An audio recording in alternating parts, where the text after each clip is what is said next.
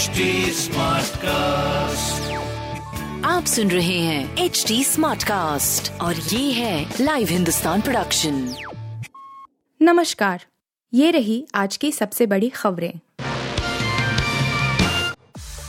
हेमंत सोरेन की कुर्सी पर सस्पेंस बरकार दिल्ली में अमित शाह से मिल सकते हैं गवर्नर। झारखंड के मुख्यमंत्री हेमंत सोरेन की विधानसभा सदस्यता पर राज्यपाल क्या फैसला लेंगे?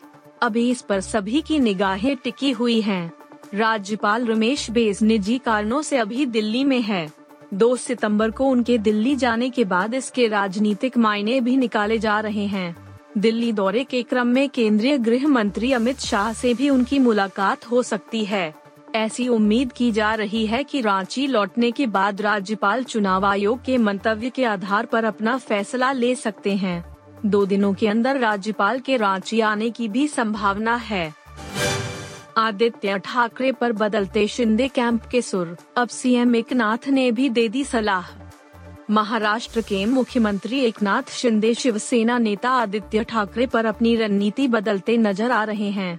उन्होंने बागी विधायकों के खिलाफ बयानबाजी को लेकर आदित्य को अपनी उम्र ध्यान रखने की सलाह दी है। हाल ही में दिए एक इंटरव्यू में उन्होंने पार्टी में विद्रोह के कारणों को लेकर भी चर्चा की। महाविकास अघाड़ी आनी व सरकार में आदित्य मंत्री रह चुके हैं। वह शिवसेना प्रमुख उद्धव ठाकरे के बेटे हैं। महाविकास आघाड़ी एम की पूर्ववर्ती सरकार के खिलाफ बगावत करने वालों को धोखेबाज और पीठ में छुरा घोपने वाला कहने वाले आदित्य और उनके पिता उद्धव ठाकरे के खिलाफ शिंदे तीखी टिप्पणी करने से हमेशा बचते नज़र आए हैं। हालाँकि, सोमवार रात मराठी समाचार चैनल से बात करते हुए, शिंदे ने आदित्य पर निशाना साधा।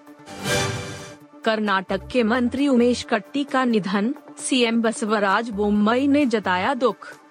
कर्नाटक के मंत्री उमेश कट्टी का मंगलवार रात यहाँ एक निजी अस्पताल में दिल का दौरा पड़ने से निधन हो गया। वह इकसठ साल के थे। खाद्य, नागरिक आपूर्ति एवं उपभोक्ता मामले के मंत्री और वन मंत्री कट्टी के परिवार में पत्नी, बेटा और बेटी हैं।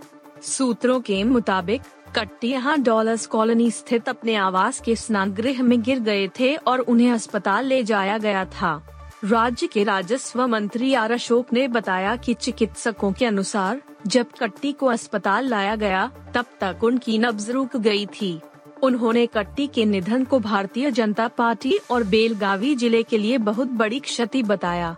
मुख्यमंत्री बसवराज बोमई समेत कई नेताओं ने उनके निधन पर शोक जताया है। ब्रिटेन की गृह मंत्री पद से प्रीति पटेल का इस्तीफा चर्चा में क्यों है? ब्रिटिश पीएम के चुनाव में लिज ट्रस की जीत के तुरंत बाद ब्रिटेन की गृह मंत्री भारतीय मूल की प्रीति पटेल ने इस्तीफा दे दिया। हालाँकि गुजराती मूल की पटेल ने देश के निवर्तमान प्रधानमंत्री बोरिस जॉनसन को लिखे त्याग पत्र में कहा कि वह प्रधानमंत्री पद के लिए निर्वाचित हुई लिजट्रस का संसद में समर्थन करेंगी। लेकिन उनका इस्तीफा देना देश की राजनीति में चर्चा का विषय बना हुआ है। दरअसल, प्रीति पटेल ने जॉनसन को लिखे पत्र में पद की ज़िम्मेदारी संभालते हुए अपनी कई उपलब्धियों को गिनाया। उन्होंने अवैध आव्रजन की समस्या से निपटने के लिए भारत एवं अन्य देशों के साथ आव्रजन और गतिशीलता भागीदारी समझौते पर हस्ताक्षर किए जाने का ज़िक्र किया। उन्होंने अपने त्याग पत्र में लिखा कि मैं लिज ट्रस को पार्टी का नया नेता चुने जाने पर बधाई देती हूँ और उन्हें हमारे नए प्रधानमंत्री के रूप में अपना समर्थन दूँगी। टी ट्वेंटी वर्ल्ड कप 2022 के लिए कितनी तैयार है टीम इंडिया? कप्तान रोहित शर्मा ने बताया पूरा सच। एशिया कप 2022 के सुपर चार के दो मुकाबले हारने वाली टीम इंडिया को लेकर तमाम तरह के सवाल किए जा रहे हैं कि ये टीम ऑस्ट्रेलिया में होने वाले टी ट्वेंटी वर्ल्ड कप 2022 के लिए फिट नहीं है।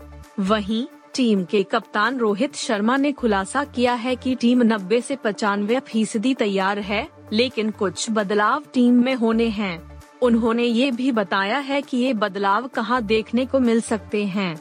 श्रीलंका के खिलाफ 6 सितंबर को एशिया कप के सुपर चार मैच में मिली हार के बाद प्रेस कॉन्फ्रेंस में कप्तान रोहित शर्मा ने कहा, हम टी विश्व कप टीम की घोषणा होने तक ऑस्ट्रेलिया और दक्षिण अफ्रीका के खिलाफ सीरीज़ में और खिलाड़ियों को आजमाएँगे।